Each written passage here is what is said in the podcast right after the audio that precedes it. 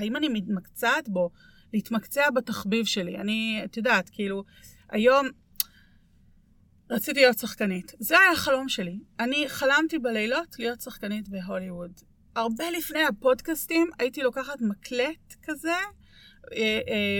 ובלילות הייתי אמורה ללכת לישון, ובגלל ללכת לישון הייתי מקליטה את התוכנית רדיו של מירי. דברים, כאילו, ממש רציתי ליצור בעולמות האלה. איך הגעתי לכאן? פודקאסט מבית מייבנס. הפודקאסט שלנו מארח אנשים מעניינים מעולם ההייטק, ומנסה להבין מהם איך נראית צמיחה מקצועית אמיתית. אחת שבאה מהתמודדות קודם כל עם עצמנו, עם המחשבות שלנו, עם אתגרים, עם חומות, עם פחד. איך מגייסים אומץ לצאת מאזור הנוחות? מה המחירים שאנחנו משלמים בדרך? Caterpillar, one day you're gonna fly. Caterpillar. היי לכולם ובוקר טוב, אני מקליטה את זה עכשיו בבוקר, עכשיו 9:00, אז אני לא יודעת באיזה שעה אתם שומעים, אבל בוקר טוב. אני כאן עם מירי בר נתן, שלום מירי. בוקר טוב, מה העניינים? בסדר, תודה רבה שבאמת השקעת מהזמן שלך לבוא, אני ממש שמחה. רוצה לספר קצת מי את, מה את עושה, מאיפה את באה, ואז נתחיל. יאללה, אז קודם כל תודה לך שאת מארחת אותי. בוודאי. ושהזמנת אותי לפה, כיף להיות פה. אני מירי, אני בת 43, אני הרבה דברים, אני חושבת שקודם כל אני אימא ל6, וואו, כן, אני אישה לבעלי, ואני עובדת היום בטבולה, בתפקיד של ניהול הצוות של התוכן השיווקי, בעבר הייתי המון שנים במיתוג מעסיק, והיסטורית, האמת היא שעכשיו ממש אני חוגגת 15 שנים מאז שנכנסתי להייטק, לעולם ההייטק. מזל טוב! תודה! מזל טוב, תודה, פאלי! כן. נכנסתי ביולי 2008, נכנסתי לתחום השיווק. השיווק B2B הייטק, זו הקריירה שלי, אם תרצי לתת לזה איזשהו... זה הפורטה שלך. היום זה הפורטה שלי, פעם זה לא היה הפורטה שלי, אבל לשם התגלגלתי, זאת אומרת זה לא היה משהו שעשיתי בבחירה אקטיבית, אבל התגלגלתי לשם, וכנראה שטוב לי, כי אני כבר 15 שנה בתחום של שיווק B2B בחברות הייטק, במגוון תפקידים. התפקיד הכי ארוך שלי באמת היה התפקיד של מיתוג מעסיק. כמה שנים? 6. את הקמת את האמפלויר ברנדינג בטאבולה? כן. כאילו זה לא היה קיים? לא. זה לא, עזבי שזה לא היה קיים בטבולה. זה לא היה קיים. זה לא הדיבור. זהו, זה לא היה לזה שם, לא היה לזה שיום ממשי. הייתה רק מישהי אחת שעשתה את זה בישראל. מי? טליה קומורוב. אוקיי. היום היא באפס פלייר, חברה טובה, והיא הייתה אז בווקמי, ולה היה טייטל Employer Branding, מיתוג מעסיק. אני בעצם הגעתי לטבולה, בספטמבר 2016. ולא הגעתי לתפקיד שנקרא מיתוג מעסיק. כשחיפשתי את המשרה וכשראיינו אותי, הסבירו לי שיש להם איזושהי בעיית ברנדינג בעולמות של העסקת עובדים, וספציפית איך הם נתפסים בעיני מפתחים ומפתחות. כל הקהילה הטכנולוגית לא הכירו את טבולה כחברה טכנולוגית. זאת אומרת, ברנדינג בעולמות המדיה והדיגיטל והשיווק היה סבבה, אבל בעולמות הטכנולוגיים פחות. והם בעצם חיפשו דרך לשפר את הברנדינג הזה. ובנו תוכנית שיווקית, הם היו מספיק חכמים ב-HR וב-R&D ללכת לשיווק, ולהגיד, שמענו שיש פה איזה מילת ברנדינג, אז כנראה שזה התחום שלכם, כנראה שזה האקספרטיז שלכם. השיווק בנו איזשהו, בעזרת יועץ חיצוני, הם בנו תוכנית שיווקית, והם חיפשו מישהו שיוציא את זה לפועל. וכשאני חיפשתי את המשרה, או כשהמשרה קפצה לי בלינקדאין, הטייטל היה מרקטינג קואורדינטור בכלל, שזה לא קשור לעולמות. לא קשור, משום שם לא טוב. זה סוג של all-arounder בתחום המרקטינג, כאילו מישהו שיכול לנהל את הפרויקטים.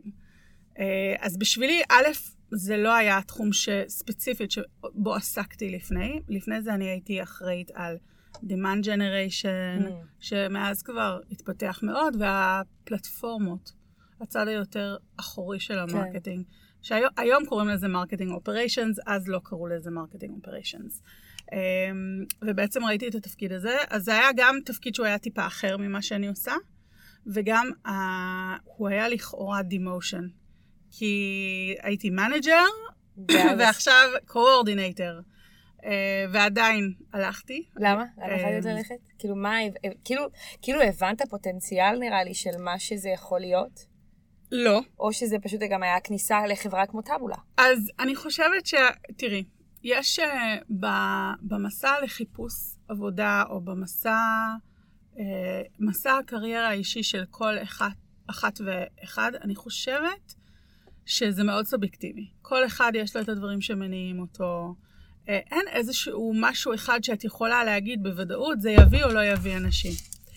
אני ספציפית עבדתי בחברה, ורציתי להוריד באחוזי משרה, אמרתי בהתחלה, אני אימא ל6 ילדים, אז את הילד החמישי והשישי ילדתי בחברה האחרונה, שעבדתי לפני טבולה. לא, בעצם הגעתי לשם אחרי הלידה החמישית, וילדתי שם גם את, כאילו הייתי שם כשילדתי את השישי. בטבולה? לא. בחברה הקודמת? בחברה הקודמת, כן. אני בכלל נכנסתי להי-טק. לא, יש לי שאלות על זה, את לא יכולה עכשיו להכניס את הדברים על זה. לא, בסדר, אין בעיה. זה, אנחנו לא מדברות כרונולוגית, אבל אני נגיע להתחלה, נתחיל מהסוף. אז הסוף הוא שאני נמצאת במצב שיש לי 6 ילדים, 2 מאוד קטנים, ביניהם 1 ו4, ועוד גדולים יחסית, כן? אנחנו מדברים כאילו כזה 2015-2016. אנחנו מדברים על 2016, יש לי תינוק בין שנה כמעט 2, יש לי את אח שלו 1 ו4 מעליו, אז מה הוא כמעט בין 3.5 כזה. אחריו הייתה לי בת 8, ואחריה היה בין 11, 12 ו-13. אז הגדולה שלי בת 13, הקטן שלי עוד לא בין 2. ומה לעשות? צריך ללכת לסופר, צריך לנקות הבית, צריך לעשות כביסות, יש מטלות, צריך לתת לילדים תשומת לב. הרגשתי שאני בעומס, ולא מצליחה להגיע לדברים שאני רוצה להגיע.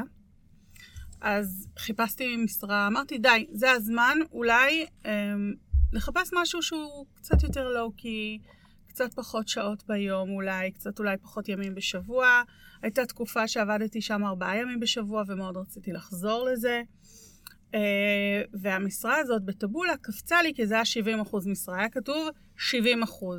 עכשיו, במרקטינג אנחנו לומדות, שאת יודעת, יש דרך לכתוב דברים, יש טייטלים שהם יותר מושכים תשומת לב, יש מילים או מספרים שאת יכולה לשים, שמדברים למישהו, ש-grabbing the attention. אז ה-70% הזה, הפארט-טיים, זה ממש, מה זה grabbed את האטנשן שלי? אני ראיתי את זה, אמרתי, וואו. עכשיו, לא רק זה, אלא ראיתי שזה בטבולה, ואת טבולה במקרה הכרתי. אז עוד פעם, זו תקופה שאת יודעת, זה לא היה תקופה של פייסבוק כמו היום, זה לא היה תקופה שכולם הכירו את כולם, והיו פורומים, והיו מיטאפים, לא, ממש לא. איך הכרתי את טבולה? כי עקבתי אחרי אדם סינגולדה, והם היו, לתקופה הוא היה ב-40, מתחת ל-40 של פורבס, והתחלתי לעקוב אחריו כי ראיתי פוסטים של מישהו אחר בתעשייה עליו. בקיצור, הכרתי בגדול, וכל הזמן זה היה נראה לי חברה מגניבה. דרכו זה היה נראה לי חברה מגניבה, לימים אני יודעת שזה נקרא מיתוג מעסיק. אז כשראיתי את המשרה הזאת, גם את הפארט-טיים, וגם בראש שלי כבר הייתה לי קונוטציה טובה על טבולה, אמרתי, יאללה, אני אגיש מועמדות, מה אכפת לי? ואז עשיתי עוד דבר חכם, מצאתי מישהי שאני מכירה, שמכירה אנשים בטבולה, שגם אז אני לא יודעת מאיפה הייתה לי. היום זה ברור מאליו שאני אעשה את זה, אבל פעם זה היה כזה. פעם זה לא היה כל כך ברור לכולם, אני לא יודעת מאיפה היה לי את התובנה. במקרה סיפרתי למישהי ואמרה לי, אני מכירה את ה-VP מרקטינג שם. והיא העבירה את הקורות חיים, והזמינו אותי לראיון, והם תיארו לי את זה, תדעת, תקשיבי, יש לנו תוכנית שיווקית, זה בעצם שיווק למטרות גיוס. להגיד לך שאני ידעתי למה אני נכנסת? לא. ממש לא. אני בקושי ידעתי להסביר לאנשים אחרים מה אני הולכת לעשות. אני זוכרת שבפרידה שלי, בחברה הקודמת, אז שאלו אותי, אוקיי, אז מה את הולכת לעשות? והתחלתי להסביר, והרגשתי שאני לא מוצאת את המילים, ולא מצליחה בדיוק, את יודעת, בראש מהדהד לי, איך זה נראה שאת הולכת לעבוד בחברה שאין לך מושג מה את הולכת לעשות. ולא רק זה, את גם מורידה בטייטל. כן. את יורדת לפארט-טיים, ואני אגלה לך עוד משהו, שכשהתראיינתי, הדבר הראשון שאמרו לי, שם היו מאוד שקופים מההתחלה, ואמרו לי, תקשיבי, זה פרויקט של חצי שנה, אנחנו לא מתחייבים שזה ימשיך מעבר. זאת אומרת... גם לא ידעתי אם יש לך אופק שם. לא ידעתי אם יש לי אופק, לא ידעתי מה בדיוק אני הולכת לעשות, האם אני הולכת להישאר שם, האם זה הולך להיות הדבר הבא. אבל כשהתלבטתי, אז בעלי אמר לי, תקשיבי, אנחנו לא צומחים בתוך אזור הנוחות שלנו. נכון. בשביל לצמוח ולעשות דברים אחרים, את צריכה לצאת מאזור הנוחות שלך, ואם את מרגישה באינסטינקט שזה טוב, אז תעשי את זה. זה מאוד עזר לי, כי זה היה מין כזה זריקת אומץ. יאללה, קחי את הסיכון. מה הדבר הכי גרוע שיכול לקרות? שעוד חצי שנה. עוד חצי שנה אני אחפש עבודה, ויש לי עוד כאילו קצת קשרים, יש לי עוד קצת סקיל סט שלמדתי. ועוד דבר שמאוד הרגיע אותי זה היה אנשים בטבולה. אני חושבת שמההתחלה היה לי ברור שזה הולך להיות, זאת הולכת להיות חוויה כיפית, בגלל סוג האנשים שאני הולכת לעבוד איתם. ומבחינתי זה המאסט. זאת אומרת, לעבוד עם אנשים שלא כיף לך, זה לא שווה אף שקל. לעבוד עם אנשים שלא כיף לעבוד איתם, זה הופך את העבודה לסיוט. נכון, וזה לא שווה אף שקל. לא. זה לא שווה אף שקל. אז יש לי שאלה עלייך. יאללה. את, אם את אומרת שעמדת בת 43, ולפני 15 שנה נכנסת לעולם הייטק, היית בת 28. נכון. נכון? אני מתארת לעצמי שכבר היית אימא. 4 ילדים. היה לך כבר לא... מה זה אימא? לא ילד אחד או שניים, 4. נכון.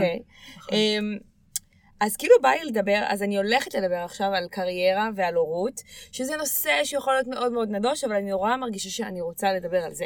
יאה. אז אוקיי, אני אקריא מה שכתבתי, אני מרגישה שהרבה פעמים, including me, obviously, אני מתקלת בנשים שרוצות קודם כל להרגיש שהן התמקמו מבחינה מקצועית. ואז להתחיל לחשוב על הקמת משפחה. אני מרגישה שכאילו, בשביל אני מדברת גם מאוד מאוד על עצמי כמובן, שכאילו יש את הפחד הזה שכאילו אם אני אחר להיכנס למעגל הזה של חופשות לידה והורות, זה יפגע בהבטחת עבודה שלי, בעתיד שלי, בקריירה שלי, בהתפתחות שלי, כאילו יש איזה משהו בלמקם את עצמך בהתחלה, ואז להיכנס לעולם הזה של הורות. ואצלך זה נגיד... זה לא באמת קרה ההפך, כי עבדת לפני שנכנסת לעולם ההייטק, אבל כאילו כבר נכנס בסטטוס אחר לחלוטין. נכון. זה גם מהשנים אחרות, אבל בא לי לשאול כאילו, איך זה היה? כן, קודם כל את ממש צודקת שזאת הייתה תקופה אחרת לחלוטין. גם בפרספקטיב, מפרספקטיב של חברות ואיך הם מתייחסים להורות וחופשות לידה, ואני באתי... סיפרתי לך לפני שהתחלנו להקליט, שעבדתי בביטוח בחברה של אבא שלי המון שנים, 7 שנים. ושם ילדתי את השלישייה הראשונה שלי, שהם בעצם נולדו שנה אחרי שנה. יש ביניהם שנה וחודש ושנה וחודש. זה מטורף. כן, זאת הייתה תקופה שקשה להסביר אותה במילים. בגדול, אחרי 3.5 שנים הרגשתי שמישהו הוציא אותי מהמים העמוקים, ופתאום אני נושמת. אבל אם הייתי חוזרת אחורה, הייתי עושה את זה בדיוק אותו דבר. אני גם אגיד את זה, זה חשוב. לא מצטערת לשום דבר, אבל להפך, אני חושבת ש... שוב, גם את כבר יצאת מזה. נכון, נכון, וזה לימד אותי המון על פרספקטיבה.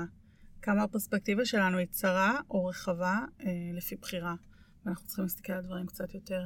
כאילו כשאת התחלת עכשיו, כשהתחלת נגיד להביא כאילו את הילדים שלך, אז כאילו איפה היית במקום הזה בקריירה? לא דאגת על הקריירה שלך? לא, בכלל לא. וזה קטע. אני, היסטורית, ההורים שלי, או יותר נכון, אבא שלי, הוא היה לו חלום, כנראה שהוא רוצה שאני אגשים את החלום דרכו. או שהוא יחלים, כשאת חלום דרכי. שאת תיקחי ממנו את החברת ביטוח. לא, דווקא לא, דווקא לא. הוא חלם שאני אלך, שאני אהיה עורך הדין, כי ידעתי לענות יפה כשהייתי ילדה, מה זה יפה. מה שנקרא, היה לה וואחד פה. אז, וילדה חכמה, יש לה יכולות, אז יאללה, ללכת להיות עורך הדין. אני גם באה מחברה, ההורים שלי בריטים, משפחה, חברה, שזה מאוד חשוב, שיהיה תואר, שיהיה מקצוע, להיות מבוססים, זאת אומרת, זה א' א', לפני הכל. אז החלום זה היה, שאני אלך ללמוד משפטים, ולא רק אלך ללמוד, אני אלך ללמוד בקיימברידג' או הרווארד, זה היה גולת הכותרת, זה היה דרך שהתוו לי. וקרה מה שקרה, ופגשתי את בעלי בגיל מאוד מאוד צעיר. איזה גיל? נפגשנו כשהוא היה היינו בני 18 שנינו. התחתנו כשאני הייתי בת 20, והוא היה כמעט בן 20. אוקיי. אז נפגשנו בגיל צעיר, התחתנו בגיל עוד יותר צעיר, שזה ממש לא היה טריוויאלי אז. אבל את באה מהחברה הדתית, זה באמת לא היה טריוויאלי? אבל אצלנו לא. אני באה קודם כל אנחנו דתי-לאומי, אז זה פחות טריוויאלי שם. וואלה. לא מתחתנים בגיל כל כך צעיר. היום אני מסייגת הכל ואומר שהיום דברים מאוד השתנו. יש לזה הרבה יותר החלה, אבל כשאני התחתנתי זה היה זעזוע ושוק. למה היה לך את הדחף הזה להתחתן בגיל 20? זה גם משהו שלא היה כזה מסביבה. נכון. בעלי הוא איש מחירות הכי טוב שיש. הוא מכר לך את החיים? הוא מכר לי. הוא גם בא, הוא כבר רצה להקים בית משלו, אמא שלו נפטרה ממש לפני שהתחתנו. אז היה לו איזשהו צורך כזה, והוא גם, ידענו שזה forever, יחסית מהר. זאת אומרת, היה שנינו ברור שזה הולך לקראת חתונה. ובגלל שאני באה מהעולם הדתי, אז לגור ביחד בלי להתחתן זה לא רלוונטי. אז הסוג שלה... הוא גם בא מהעולם הדתי. כן, אז גם הוא דתי ובא מהעולם הבריטי גם. אז אנחנו שנינו באים מחברה, מקהילה שלהתחתן צעיר זה לא היה משהו ש... פשוט כאילו מרגיש שגם שאם את מתחתנת, אז גם ברור עכשיו מתחילה כבר להביא ילדים, או שזה לא היה ברור. לא, זה לא היה ברור בכלל. זה גם לא היה הכרח של המציאות. אבל זה קרה יחסית, כאילו 2.5 אחרי שהתחתנו, אז ילדתי את הראשונה שלי.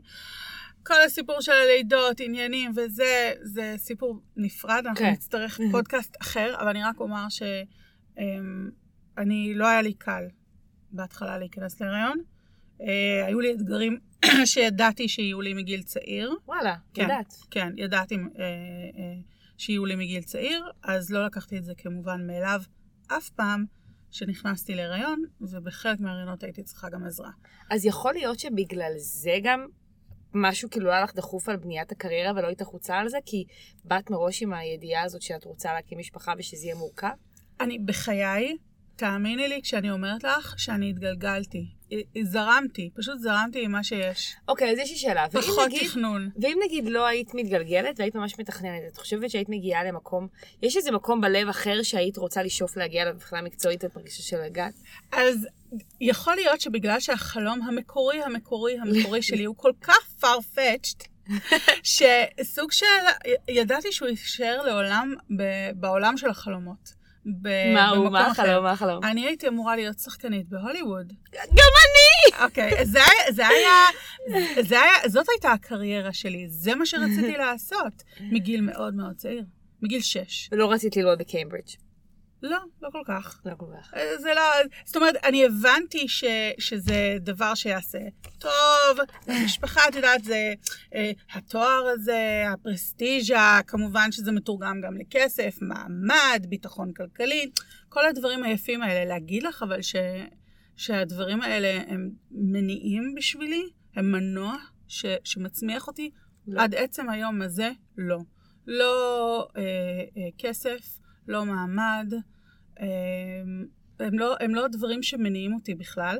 לעומת זאת, היכולת להשפיע ולעשות אימפקט, להיות יצירתית, להביא דברים חדשים, לחשוב מחוץ לקופסה. שאלה אבל שזה היה לך עד טאבולה, נניח, במקומות אחרים? בכל מיני צורות, כן. תראי, את תמיד יכולה להביא את עצמך אם את בוחרת. אני באמת מאמינה. צריך לדעת לעשות את זה בחוכמה. כי יש מקומות שיאפשרו לך בדרכים מסוימות, ויש מקומות עבודה שיאפשרו לך בדרכים אחרות. יש מקומות עבודה שזה יהיה ממש קשה, ואז תביא את עצמך במקומות אחרים. זאת אומרת, זה לא חייב להיות במסגרת הזאת שנקראת עבודה. זה משהו שאני חושבת שבשנים האחרונות אני מבינה יותר ויותר, דווקא באמצעות הילדים שלי הגדולים יותר, הבוגרים יותר, שאני רואה דרכם את איך נראה הג'ן זי, איך נראה העולם החדש. ושם אני נמצא בהרבה מקומות, אני נמצאת בהרבה מקומות, אני יכולה לעשות הרבה דברים, אני יכולה להביא את עצמי לידי ביטוי בכל מיני אפיקים. אני חושבת שאנחנו כנראה שארית של דור, שזה היה מחולק מאוד שחור לבן. יש את העולם הקריירה שלי, העולם העבודה, ויש את המשפחה. אין כל כך, כי כל השאר היו בגדר מרכאות תחביבים. אז זה משהו שאני עושה אותו, אבל הוא ממלא אותי, לא ממלא אותי, עד לאיפה אני עושה אותו, האם אני מתמקצעת בו, להתמקצע בתחביב שלי. אני, את יודעת, כאילו, היום רציתי להיות שחקנית. זה היה החלום שלי. אני חלמתי בלילות להיות שחקנית בהוליווד. הרבה לפני הפודקאסטים הייתי לוקחת מקלט כזה, ובלילות הייתי אמורה ללכת לישון, ובגלל הלכת לישון הייתי מקליטה את התוכנית רדיו של מירי. דברים, כאילו ממש רציתי ליצור בעולמות האלה. וזה היה משהו שהיה ברור לי אני לא, אף אחד לא ייקחתי להוליווד, אף אחד לא ירשום אותי לאודישנים, אני לא, כאילו מגיל צעיר זה היה חלום רחוק רחוק. והמון שנים אמרתי, טוב, בסדר, זה שייך למישהו אחר, שייך למישהי אחרת. זה לא שייך לך. בגיל 35, פתאום הבנתי שאפשר להגשים חלומות, גם בדרכים אחרות. ופגשתי במקרה מישהי שהקימה תיאטרון קהילתי, ליד הבית שלי. ואמרתי לה, יאללה, אני רוצה להצטרף. התחלת ללכת לחוגים. והתחלתי לשחק על הבמה בתיאטרון קהילתי. ופתאום אני מגשימה את עצמי גם בצורה הזאת, גם בדרך הזאת, גם במקום הזה. ופתאום יש לי אפיק נוסף שבו אני יכולה להיות מירי היצירתית והמצחיקה והיותר אקסטרוברטית והמגניבה. זה לא חייב להיות במסגרת הזאת שנקראת הקריירה שלי או מקום העבודה שלי, למרות שגם שם אני מביאה את עצמי. ואני אומרת, לא להישאב להגדרות האלה. ואני אגיד לך יותר מזה, גם עם השנים של ההורות למדתי שאת יכולה להביא את עצמך בכל האופנים, גם בתור הורה. את צריכה להביא את עצמך בתור הורה, כי זה מה שהילדים רואים בסוף. ולזה הם מתחברים ומזה הם מקבלים השראה. אז אני חושבת שאת יכולה להביא את היצירותיות הזאת, לא משנה איפה את נמצאת ומה את עושה. כאילו אני ממש מסכימה איתך, היה בא לי, אני פשוט מרגישה שאנחנו חיים עכשיו בעולם ששום דבר לא מספק. זאת אומרת, איך אני יכולה להיות מסופקת מללכת לחוג תיאטרון, כאילו אחרי שעות העבודה ולשחק? אבל גם אני תקופות ארוכות, הייתי גם רציתי להיות שחקנית, והייתי במלא חוגי תיאטרון כשהייתי נערה, ואז באיזה גיל 24-25 התחלתי ללכת לסדנאות תיאטרון, כאילו בזמן חופשי, והיינו מעלים מצגות, ולפעמים הרגשתי שיש משהו כזה מבייש בלהגיד שכאילו למה, אבל אני מסופקת מזה, זה עושה לי טוב, כאילו, ואני לא VP משהו ודירקטור או משהו, אבל זה ממש עושה לי טוב, כאילו למה זה לא מספיק, כאילו. מבינה, יש איזה מין, כי יש איזה, מרגיש שיש איזה קרב כזה, כאילו שכל אחד, כאילו, בתפקיד יותר בכיר, מרוויח יותר כסף, עושה משהו, וכאילו, אבל אני נורא נהנית גם כאילו מאוד דברים. כאילו, אז אני ממש ממש מבינה אותך. ואני מרגישה שזה עולם, אבל שקשה לפעמים להבין שגם משהו נורא פשוט עושה לי כיף. נכון. כן. נכון. אנחנו מתביישות מהפשטות הזאת. כן.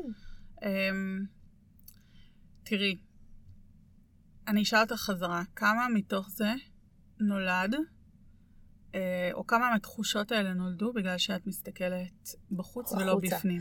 אז אני היום במקום שאני כאילו הולכת לקואוצ'רית, אז אני מאוד מאומנת, כאילו, אז אני כבר מסתכלת פנימה, כאילו על אחת כמה וכמה מאז שנהייתי אימא, אני מסתכלת פנימה, ואני רק בעלייה. כאילו, באמת, רק בעיה, וכבר לא מעניין אותי בחוץ, כאילו, אני לא, כאילו, אני מרגישה שאני אגיד בתפקיד שלי בעבודה, אני. כאילו, אני יכולה להגיד שהתפקיד שלי הוא employer branding, אבל אני אורלי, התפקיד שלי הוא ממש אורלי, אני עושה את זה בדרך שלי. וזו תחושה שבחיים לא הייתה לי. וזו תחושה כיפית זאת, את הולכת לישון, בכיף, ואת קמה, בכיף, ואת לא מסתובבת כל היום בתסכולים. לא, וגם אני הולכת, נגיד, בימי שישי, אני הולכת שהילד שלי בגן, אני הולכת לקורס צילום. סבבה, אני מתחילה עם עצמי, אני רוצה להתחיל לעשות כל מיני דברים מחוץ לשעות העבודה שקשורים לצילום. ואני יושבת שם, והמוח שלי פשוט בהפריה מטורפת, ואני אומרת, איזה פסה שלא כאילו הרגשתי את זה לפני 10 שנים. כאילו הייתי צריכה לחוות את מה שחוויתי לפני 10 שנים, כדי שיביא אותי לכאן. בדיוק, לפני 10 שנים, גם אם מישהו היה אומר לך את זה, גם אם הייתי יושבת, גם אם הייתי יושבת עם אותה קואוצ'רית, זה לא היה זה. המסר לא היה עובר. לא. הוא לא היה עובר. אנחנו צריכים לעבור את כל הדברים האלה בשביל לקבל פרספקטיבה, ובשביל להתעורר ולקבל מודעות. זה כמו מסכים שמרימים לנו כל הזמן. כן. את עוברת את החיים שלך, וכל הזמן יש הרמת מסך פה, והרמת מסך פה, ופתאום את רואה דברים יותר בבהירות, ופתאום את רואה דברים בזווית שלא ראית אותם בעבר. כן. ואם אני אקח, נגיד, זאת אומרת, אוקיי, אני אקח את התקופה שכאילו הבאתי 3 ילדים בהפרשים מאוד קרובים, והיה לי הריונות קשים, והיה לי קשה להיכנס להיריון, ואני אומרת, אוקיי, אבל מה זה נתן לי? מה זה אפשר לי? ואז, כאילו, פתאום זה נהיה כלי. כאילו, אני תמיד מספרת איך לפני שנה הבן שלי התאשפז בבית חולים, והוא ממש בסכנת חיים, וזו ממש תקופה מורכבת, ואני תמיד אומרת לקואוצ'רית שלי, אבל לא סתם חוויתי את זה, יש שם, התווספו שם דברים לסל כלים שלי. נכון. דברים חזקים. כאילו, דברים שכאילו היום, אני הולכת איתם בגאון. כאילו, עם כמה שעה זה היה חושך. אנחנו לא צומחים באזור הנוחות. כן, כן. פשוט מאוד. ממש. אנחנו צומחים כשקשה לנו, כשכואב לנו. דרך אגב, אני אחבר את זה, תסמונת המתחזה, שיש משהו שהבנתי השנה. מדברים הרבה על תסמונת המתחזה, ומנסים how to avoid it, איך לא להרגיש את זה, איך לא להיות במקום הזה, או איך להתמודד עם זה. אם את מרגישה את זה, סימן שאת בצמיחה. זה האינדיקטור שלך, שאת בצמיחה, כי מתי את מרגישה שאת לא באמת מה שאת, ושאת לא נותנת מה שאת צריכה להיות, ושאולי באמת אני לא מתאימה, או לא שייכת, או לא, אולי נתנו לי את זה, ולא באמת היו צריכים לתת לי את זה, לא קיבלתי את זה בחסד ולא בזכות. מתי אנחנו מרגישות את התחושות האלה? כשאנחנו בצמיחה, כשאנחנו לומדות משהו חדש, כשאנחנו לא ב100% בטוחות במקום שלנו. אם את לא ב100% בטוחה, או יותר נכון, אני אגיד את זה אחרת. אם את 100% בטוחה במקום שלך, סימן שסיימת, הגעת לתקרה. כן, תנסי משהו חדש. עכשיו, צאי מהתקרה הזאת, צאי מהאזור נוחות הזה. תרגישי קצת מתחזה, כי זה אומר שאת בצמיחה, זה אומר שאת בלמידה. נכון. וצריך לרכב על הגלים האלה, כי הגלים האלה הם מה שמניעים אותנו, הם מה שנותנים לנו את הסקילסט. דיברת על 3 ילדים בהפרשים קטנים. באמת אי אפשר לתאר את התחושה הזאת לאף אחד. עד שלא חווים את זה, לא מבינים מה זה. זה טרור. אני ישבתי כמעט כל ערב, אחרי ששמתי אותם לישון, בשירותים ובכיתי את נשמתי. זה שהצלחת לשים 3 לישון, זה כבר... לא, זה אצלי, מה שנקרא, יערג ובל יעבור, כי אחרת אין אימא. ואת יודעת, בחינוך הבריטי הולכים לישון ב6, וקמים ב7, אין כזה דבר, פחות מ12-13 שעות שלה. אז הייתי שמה אותו לישון, הייתי יושבת ובוכה, ובוכה, ובוכה, ובוכה. הוא היה מאוד hands-on ומאוד עוזר לי, אבל זה היה תחושות שלי עם עצמי, הרבה גילט, לא נתתי להם מספיק תשומת לב, הבית לא מספיק נקי, אני לא טובה בלא מספיקה, לא, זה כל התחושות על ההלקאה העצמית, והתסכול הזה של מי אני ומה אני. אני הלכתי לאיבוד. איפה מירי בכל הסיפור הזה? אני הבייביסיטר ואני מבשלת, ואני המנקה, ואני סמוטות רצפה, ואני... אבל איפה היא? היא תחזור בכלל? מי זאת? מה זאת? יש אצלנו בחברה, הם עושים מועדון חלד לנשים שהן בחופשת לידה, 1 לחודש, הן מגיעות למשרד, וזה נחמד, כי זה גם כל פעם מתחלף, כי 1 חזרה לעבוד, ואחת יצאה לחופשת לידה, וגם כאלה שכבר חזרו לעבוד מגיעות לפעמים, כדי לדבר על החזרה לעבודה והכל, והייתה לנו שיחה ממש מעניינת, על מה שאני קוראת לו האבל של האימהות, היולדות, האבל של היולדות. אחרי שאת יולדת, לפחות ילד ראשון זה ממש ככה, את קצת מאבדת את מי שהיית פעם, ויש איזושהי תקופה של אבל שצריך לעבור אותו לדעתי, ולא מדברים עליו מספיק, של האבל, של איבוד מי שהייתי פעם. הסטטוס של לא אימא. כי זה סטטוס שלא יחזור יותר. זאת אומרת, מאותו רגע שנולד לך ילד, את 100% אחראית עכשיו על מישהו אחר. זה משהו, חלק ממך הוא כבר לא שלך. ואת תופסת איזושהי הוויה אחרת. ויש, המעבר הוא מאוד חד. כי את לא מבינה את המעבר הזה תוך כדי היריון. מתי זה קורה?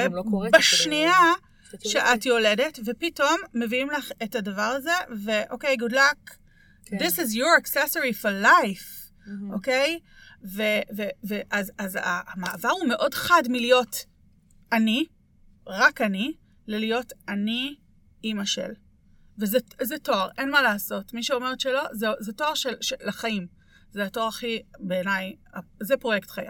אוקיי? זה הדבר שהכי מתגמל אותי, והכי מספק אותי, ושהכי למדתי ממנו על עצמי ועל העולם.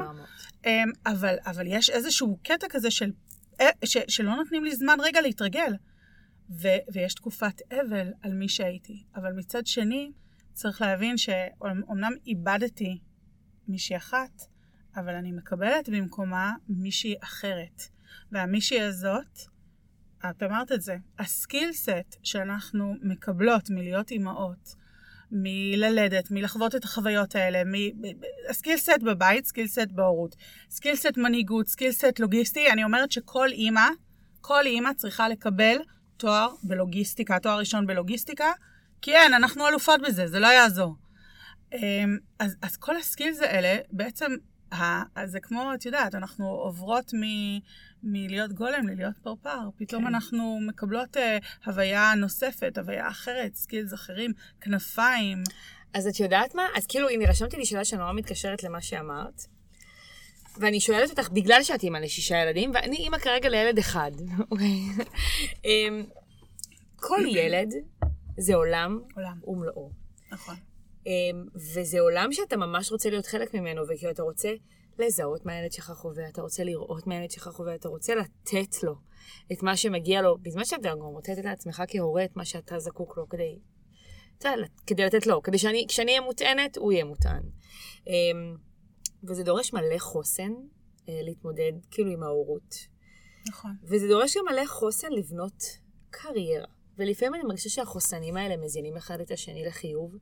לפעמים אני מרגישה ששני העולמות האלה לא מצליחים להיפגש. נכון. כאילו, איך עושים את זה? איך עושים את זה שיש לך 6 ילדים? כאילו, יש לי כרגע באמת ילד אחד, ואני ממש מתלבטת עם עצמי מתי השלב שאני וילד שני, מתי השלב שאני אוכל לראות את שניהם, את עצמי, את הזוגיות שלי ואת העבודה שלי. איך עושים את זה עם 6 ילדים? לעולם לא. סורי, אבל לעולם לא. ומי שאומר אחרת פשוט לא חווה את זה. אז עוד פעם, יש כל דבר שאנחנו עושים בחיים, זה עניין של עלות תועלת, תמורה, מחיר, ואת צריכה לבחור איזה מחירים לשלם ומתי. אני אגיד את זה בטרמינולוגיה של אימהות עובדות, של הג'ינגול הזה. אני עוקבת אחרי מישהי ממש מדהימה, שאני מאוד אוהבת באינסטגרם, קוראים לה הדסה גולדברג, זה תוכן באנגלית, היא אימא צעירה ל2 ילדים, היא ממש מעוררת השראה עבורי, גם בתור בן אדם, וגם בתור יוצרת תוכן. אז, והיא פעם, לפני כמה שנים, אני חושבת שזה היה, היא דיברה על הג'ינגול הזה של הכדורים, ועל היכולת להבדיל בין הכדורים שהם עשויים מפלסטיק, לבין הכדורים שעשויים מזכוכית. או יותר נכון, בין עיקר לטפל. בין מה שבאמת חשוב לי, כי עוד פעם זה סובייקטיבי, נכון. לבין מה שאני מוכנה לוותר עליו, לשלם את המחיר עבורו. ואני חושבת שהסקילסט הזה שלנו, בתור אימהות, הוא להסתכל על הכדורים האלה. וזה כל יום מחדש, כן? זה לא משהו קבוע, זה משתנה כל הזמן. נכון. אבל להגיד, אוקיי, היום הכדור הזה הוא פלסטיק, וזה זכוכית, את זה אני לא מוכנה. על כדור פלסטיק וזכוכית שהשתנה.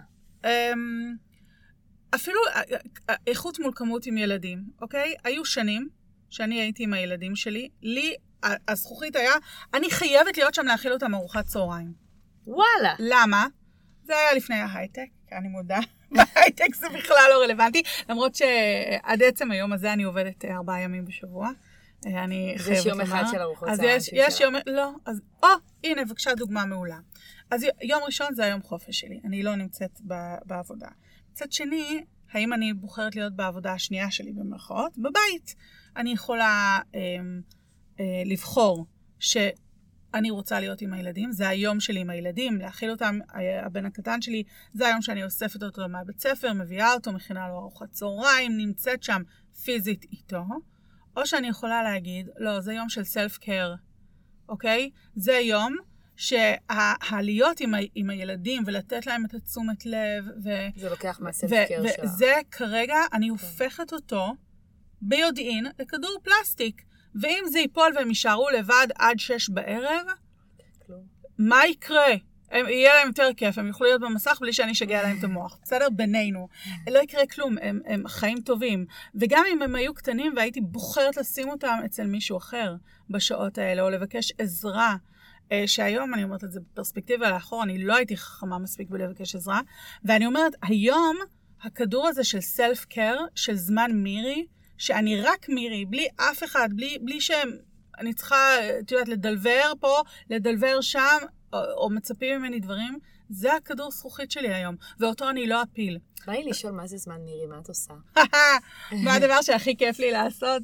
זה בטח משתנה מפעם לפעם. אני מאוד אוהבת ללכת לים, אבל לא לים, ים, אלא לאזור של הים, נגיד לנמל, לעשות שם הליכה, לשבת כאילו עם כוס קפה קר, וים תמיד מביא לי פרספקטיבה, כי הים היה הרבה לפניי, והים יהיה הרבה אחריי, והים הרבה יותר גדול ממני, והוא מזכיר לי שאני עלי נידף ברוח בסוף, ושיש עבר ויש עתיד, וכל זה זמני, אז באמת אני אקבלת המון פרספקטיבה. אני אוהבת ללכת לכל מיני בתי קפה חדשים ומשונים שאני שומעת עליהם, ולראות אם באמת, כמו שתראו אותם באינסטגרם, ככה זה בריאליטי. ספוילר, לרוב, לא. את יודעת, זה נראה כזה פסטורלי וזה, בסוף זה יושב באיזה אתר בנייה. בלי מזגן. נכון. אבל אני אוהבת, גם זה נותן לי פרספקטיבה, כאילו, את יודעת, מה ראית מול מה באמת קורה. אני אוהבת להסתובב בשופינג, להיות עם עצמי בלי שעון. זאת אומרת, אני חושבת שאחד מהכללות שלנו אימהות זה השיעבוד לשעון. היום מחולק ליחידות זמן. זה היחידת זמן שבה אני בעבודה במשרד. זה היחידת זמן שבה אני בחוגים. זה היחידת זמן של הכנת אוכל. זה היחידת זמן שיש לי לעבור על מיילים.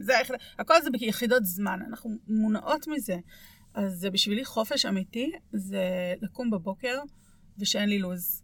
ואני לא צריכה להיות בשום מקום, בשום שעה. זה מבחינתי סלף קר. וגם ספורט, לעשות ספורט. אני הייתי עושה המון. אפרופו, הייתי מתאמנת קרקע בצעירותי המון שנים, ואז אחרי שילדתי את הילדים, פשוט לא הגעתי לזה. גם המון שנים. 3 ילדים ב3 שנים. נכון, בשנתיים, בחודשיים. 3 ילדים בשנתיים. 2 וחודשיים, 1 ו חודש ו0, כשהשלישי שלי נולד. זה טרפת. עוד פעם, אני אומרת לך, כל המילים בעולם, אני לא אצליח לתאר את זה. זה לא יצליח לתאר את זה. וחזרתי לספורט יותר מאוחר, אחרי הלידה הרביעית, ואני חושבת שזה משהו שהוא סופר חשוב, גם למצב רוח. בטח. אז זה הסלף קר. אז עוד פעם, לדעת מה אני יכולה להפיל, מה לא, מה חשוב לי יותר, מה חשוב לי פחות, ואין חוקים. גם בהתקדמות הקריירה שלי, אני רואה כל הזמן סביבי שיש איזשהו ציפייה מעצמי להיות כמו אחרות, או קראתי ש... או אמרו פה, אמרו שם, אני רואה את ההיא ואת ההיא ואת ההיא. אנחנו כל הזמן מנסות, אתה יודע, to keep up with the Joneses, מסתכלות המון החוצה. אבל אני למדתי שצריך, רגע, מה טוב לי? אבל אני כאילו גם יכולה להגיד שאני מרגישה שההתקדמות של הקריירה היא פחות חשובה לך, לא שלא חשוב לך להתקדם, כי עובדתית את מתקדמת. אבל פחות, את פחות שמה על זה את הפוקוס על ההתקדמות. נכון? אני טועה. כאילו, אם את מסתכלת על המחירים, אבל יש לי 6 ילדים ואת עצמי, ויש לי את העבודה, ואני מרוצה מהעבודה, טוב לי בעבודה. אבל האם אני בוחרת עכשיו להיות אבי במרקטינג? זה אף פעם לא היה באופק שלי. לא כי אני לא חושבת, או כי אני חושבת שאני לא יכולה לעשות את זה. אני פשוט, עוד פעם, אני יודעת במה זה כרוך, ולי אישית, פחות בוער, את יודעת, להיות שם במקום הזה, ולשלם מחירים אחרים. הלוואי וזה לא היה, אז הלוואי וכאילו כזה, היינו אומרים את זה, וכאילו, ואנשים מסביב היו אומרים כזה, שמה שאת מתארת זה גם מאוד שאפתני, פשוט למשהו אחר. ואני פשוט מרגישה שיש איזה, במיוחד פה בישראל, כן. סביב העבודה וסביב ההתקדמות. וכאילו, מרוץ. כן, מרוץ כזה שכאילו, זה בסדר גם לא להיות חלק מאוד מאוד מאוד מניע במרוץ הזה, אבל כן חלק חשוב בחברה, כי את עדיין מאוד בורג חשוב, את מבינה? אבל תגידי לי משהו, אני מסכימה איתך 1,000,000% שזה ככה, אני חושבת שהחוכמה היא, קודם כל, להיות מודעת לזה. נכון.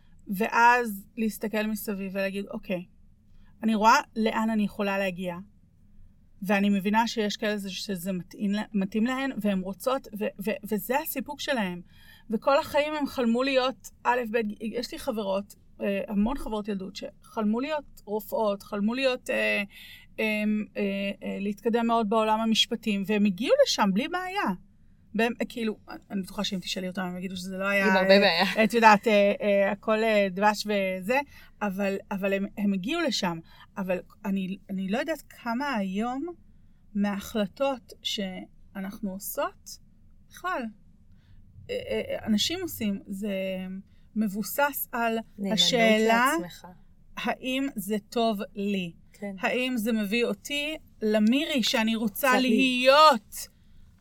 אז בי רגע את התארים, אוקיי? כי תואר הוא תואר, הוא יכול להיות marketing coordinator, הוא יכול להיות employer branding manager, ותכלס ביום יום, it's doing the same, אוקיי? ואת זה, זה מה שקרה לי, אוקיי? בהתחלה היה לי תואר כזה, אחרי זה עברתי לתואר הזה, I did exactly the same thing. תואר הוא תואר, אבל האם באמצעות מה שאני עושה עכשיו, אני עוד 5 שנים, 10 שנים, אהיה המירי שאני רוצה להיות. ושוב, מה היא המירי שאת רוצה להיות? את השאלה הזאת... כולם צריכים לשאול את עצמם. אבל אנחנו לא שואלים נכון, כי אנחנו שואלים... מה הטייטל של מירי עוד 10 שנים?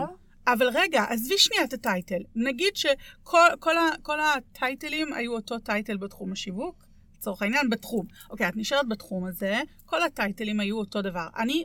מירי, בגלל זה, אני אגב חותמת, משתדלת לחתום במקומות כאילו, בתפסים וזה, אני אף פעם לא כותבת את הטייטל המלא שלי, אני פשוט כותבת שיווק.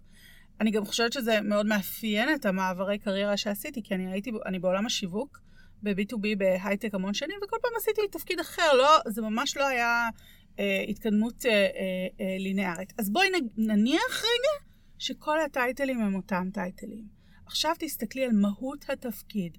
האם זה המקום שבו את מביאה את עצמך בצורה הטובה ביותר? האם זה יספק אותך? האם זה מתאים לאורח חיים שלך? האם זה יביא לך את הסקילסט שאת רוצה כדי להיות עוד איקס זמן? כן, מעולה. לא, אז לחשב מסלול מחדש. הבן שלי הוא בצבא עכשיו. הוא חייל, הוא לוחם. הוא בהכשרה להיות לוחם. והוא... עושה חיל. איפה הוא? איפה? בכפיר. איזה מקסים שאמרת שהוא עושה חיל. הוא עושה חיל. זה מאוד מגזרי להגיד את זה.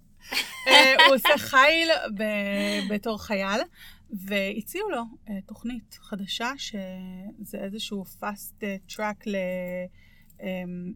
להיות תפקידי קצונה בכירים בלוחמה, ספציפית. והוא מאוד התלבט. כאילו, כן מתאים לי, לא מתאים לי, רוצה, לא רוצה, והוא התקשר אליי, ודיברנו על זה, ואמרתי לו, תשאל את עצמך, רגע, איפה אתה רוצה להיות עוד 5 שנים? איך נראה אליי עוד 5 שנים מבחינתך? וברגע שהוא שנייה עצר, אז התשובה הייתה לו מאוד ברורה, שזה פחות מתאים לו, הוא רוצה לעשות דברים אחרים. הוא לא רוצה לראות את עצמו עוד 5 שנים. עדיין בצבא. לא, יכול להיות שכן בצבא, אבל אולי לא בתפקידי מ"פ של גדודים בכפיר. אני לא יודעת, יש לו... כן. יש לו דברים אחרים שהוא רוצה לעשות בתחומים האלה. כאילו בא לי כזה שנבין שכשהזמן עובר, נכון, לפעמים כשהזמן עובר ואתה נכנס למרוץ הזה של אני אימא, אני עובדת, אני זה, לא לשכוח את הדברים שעדיין מעניינים אותי, שעדיין בא לי להיות, כאילו לא לשכוח כזה את ה... כאילו את הילדה שבי, שאני לא כזה אוהבת להגיד את זה, אבל את הדברים האלה ש... כאילו... הקור שלי. כן. האסנס. זה לא הילדה שבי, שזה האסנס. הרי כשאנחנו ילדים מאוד צעירים, האסנס שלנו הוא מאוד מאוד מודגש, מאוד חזק, הוא מאוד גם בוסרי, והוא עדיין לא קיבל צורה, והוא עדיין לא עבר ליטוש, והוא עדיין לא... את יודעת, זה all over the place. אבל האסנס שלנו מאוד שם. ומה קורה? אנחנו נכנסים לחברה, ואנחנו נכנסים למשפחה, ואנחנו נכנסים לכל מיני מסגרות, שבעצם מנסות, את יודעת, למתן, או לעצב. ואני חושבת שרובנו, בטח בשנים שאנחנו מתבגרים, כשכל השאלות האלה הן בוערות לנו מצד אחד, מצד שני, את יודעת, החברה מאוד לוחצת. יש המון peer pressure, איך אני אתנהג, איך יראו אותי, באיזה סטטוס חברתי אני, וגם ההורים והלוחץ, אנחנו מאבדים את האסנס, או אנחנו לא מאבדים אותו כי הוא תמיד שם, אנחנו lose sight of it, אנחנו לא מבינים מי אנחנו ומה אנחנו. אני נגיד, הייתי ילדה מאוד קולנית, מאוד all over the place, לא הייתה פשוטה לגדל, כן? בואי, נגיד, נודע על האמת, הייתי קשוחה, אבל כי היה לי סופר יצירתיות ודרמטיות, ואת יודעת, הייתי everywhere כל הזמן. ואת יודעת, כשיש עוד ילדים בבית וזה, אז הורים, מה לעשות? משתיקים את זה, מנסים רגע, אוקיי, תסביר אותנו ברגע, תנוחי רגע.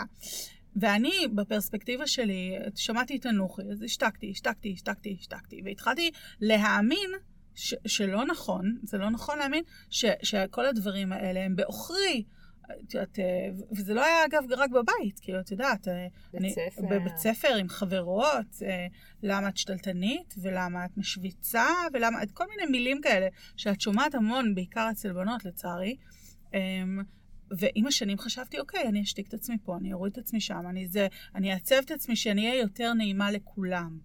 אבל מה איתי? ורק בגיל יותר מאוחר, כשהתחלתי לעשות הרבה יותר ברורים פנימה, הבנתי שכל הדברים האלה שחשבתי שהם הכללות שלי, הם הברכות שלי. אני רק צריכה לדעת איך לנהל אותם. ואני יכולה להוציא מזה דברים מטורפים. זה המהות שלי פה. זה שמה באתי להיות, אם לא באתי להיות אני, מירי. ועוד פעם זה חוזר לעבודה שהרבה מסתכלים החוצה כל הזמן, כל הזמן בחוץ, מה הם עושים ומה הם עושות, ואיך היא מתקדמת, ומה התואר הזה, והאם אני צריכה לבקש יותר ולעשות יותר, ובמקום רגע לעצור ולהסתכל פנימה, מי זאת אני? כי ברגע שאת תדעי מי את, ותחי אותך, את, הכורח, המציאות, או התוצר של זה, זה שאת תהיי הכי טובה שיש. כי את מביאה את עצמך ב100%. כל זמן שאת לא מביאה את עצמך, כי את לא יודעת מי זאת את בכלל, ואת כל הזמן, או שאת בוחנת אותך ביחס ל, את לא יכולה להיות ב100% שלך. ואני בחיפוש, תמידי. אני פשוט, יש לי יותר מודעות היום ממה שהיה לי פעם, אבל אני בחיפוש תמידי. מודעות זה שם מילת המפתח. נכון. שכאילו אומרים אותה, מה זה אומר מודעות? אבל אין, פשוט להבין כשאתה פועל ממשהו, ממה זה נובע. נכון. כשאתה נפגע משהו, ממה זה נובע, כל התחושה שאתה מרגיש. לשאול את השאלות הנכונות. כשאת שואלת את השאלות הנכונות, את תגיעי לתשובות שמתאימות. זה אין אפס לזה. ממש. ושהמנוע שלנו יהיה מנוע פנימי ולא מנוע חיצוני. וזה משהו שלצערי היום, בייחוד בנושא של קריירה של נשים, יש המון חוסר איזון. בין מנוע חיצוני למנוע פנימי. יש מישהי שאני עבדה איתי בעבר, ולאחרונה, שזה לא יודעת, לפני איזה שנה, היא כתבה פוסט, שהיא התקדמה מאוד בטייטל, ואז פתאום היא ירדה בטייטל, לכאורה ירדה, כן? אני אומרת ירדה, זה סמנטיקה, זה שם קוד. והיא כתבה שהיא עשתה את זה כי היא הבינה שהמחירים שהיא משלמת שם, בחיים האחרים שלה, או בחיי המשפחה, בחיים הפרטיים, בנאמנות שלה לעצמה, בכל מיני תחומים. היא לא מוכנה יותר לשלם אותם, והיא מעדיפה ללכת לעבוד במשהו שהיא נהנית, ועם אנשים שהיא נהנית, ולא לשלם את המחירים האלה, ואני סופר סופר מעריכה את זה, כי זה נעשה ממקום של חוזק. בדיוק, ושל מודעות עצמית אמיתית, של מי אני ומה אני צריכה להיות, כדי אני אהיה הכי טובה, כי ברגע שאני אהיה הכי טובה, אז גם הסביבה שלי תרוויח. אני אביא את 100% שלי וכולם ירוויחו מזה. ואני מאוד מעריכה את זה, ואני חושבת שכל אחת צריכה לשאול את עצמה מה המניע האמיתי שלי. האם המניע שלי הוא כי אמרו, כי ככה, כי זה מה שצריך, כי כל המילים האלה, או שהמניע הוא, אני מאמינה שזה המקום שאני רוצה להיות. זאת, אני בעוד 5 שנים נראית ככה. נראית, לא נקראת ככה, נראית ככה, מתנהגת ככה, מרגישה ככה. מי זאת? מי זאת? איך היא נראית בכלל? זאת השאלה. מרגישה שאין אף שאלה שאני צריכה לשאול אחרי הדבר הזה, אני חושבת שזה הסשן סיום. זה הסשן חזק מאוד. יש לך מסר אחרון? אם את רוצה שאלות להגיד לפני שאני will wrap it up. הכל סובייקטיבי. זה נכון, זה נכון. זה באמת, אבל זה מעבר לזה. אני חושבת שזה החלק הראשון. החלק השני הוא, אם הכל סובייקטיבי, זה אומר שיש לי אלטרנטיבה, איך לראות את זה אחרת, איך להתמודד עם זה אחרת. נכון. ואיך להיות אחרת בסיטואציה. לא להרגיש שזהו, זה one way. זה תמיד יש multiple ways, ועליי מוטלת האחריות לבחור באיזה מהדרכים אני אתמודד או אתנהג. מירי, זה היה פרק מטריף. ואמר דברים שאני ממש מקווה שאנשים יקשיבו ויאזינו ויבינו. כן, אני גם מקווה. אני באמת, אני מדברת אך ורק, אני לא איזה גאון הדור, אני מדברת אך ורק מניסיון. מניסיון של מספיק שנים של הלקאה עצמית וחיפוש עצמי, שלא ייגמר לעולם, וזה בסדר, כי הדרך היא המטרה, אם את שואלת אותי. והמסר גם הוא עובר בצורה שלו ובאופן שלו לכל מי שצריך אותו בזמן שהוא צריך אותו. באמת, באמת מאמינה בזה. תודה רבה מירי. תודה. ושיהיה לכולם להמשך יום טוב. ביי. עד כאן להפעם. תודה רבה שהצטרפתם לאיך הגעתי לכאן. פרקים נוספים של הפודקאסט הזה ותכנים נוספים שלנו תוכלו למצוא בכל הפלטפורמות המוכרות. יירשמו עכשיו כדי לא לפספס אף פרק חדש. תודה רבה על ההאזנה. Caterpillar, one day you're gonna fly.